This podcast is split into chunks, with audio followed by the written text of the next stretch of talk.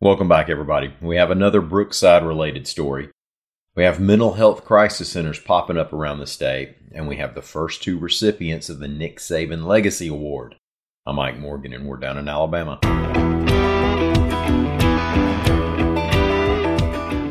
Fall of Brookside, Alabama, and its former power structure has been very public and very embarrassing, and in a couple of instances has stretched even farther beyond the city limits than the police allegedly used to patrol and write tickets. Remember that Brookside has been dogged by reports of aggressive policing, of patrolling outside its jurisdiction, of trumped up charges piled on top of charges until fines and fees accounted for half the city's revenue.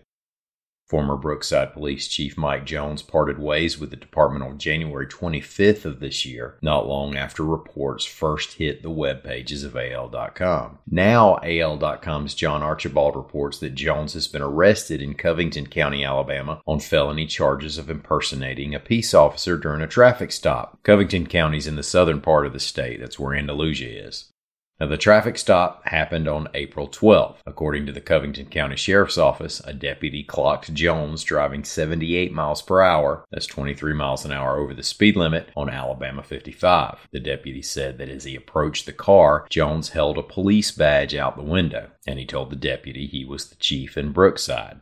Of course, by that time he wasn't. The deputy let him go with a warning at the time. However, according to Sheriff Blake Turman, the deputy has issued the applicable speeding ticket alongside the impersonation charge. Sheriff Turman, quote, I can't stand a dirty cop. I can stand a thief better than a dirty cop, end quote.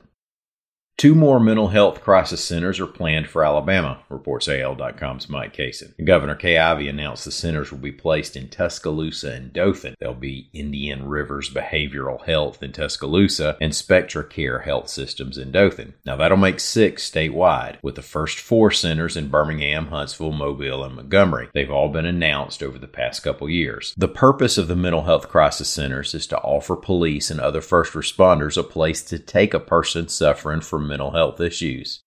Otherwise, they're left taking them to jail or an emergency room. The centers are intended to be a short term solution to crises. They provide interventions, try to get the medicine right, then help get patients hooked up with the right mental health service. A pair of college football coaching legends shared honors Monday evening for the inaugural Nick Saban Legacy Award reports AL.com's Michael Casagrande. The Birmingham Monday Morning Quarterback Club honored Steve Spurrier and the late Eddie Robinson for their lasting impacts on the game. Spurrier won 217 games with Duke, Florida, and South Carolina. Of course, he won a national championship with Florida in 1996. The Gators were 1 1 against Florida State that season.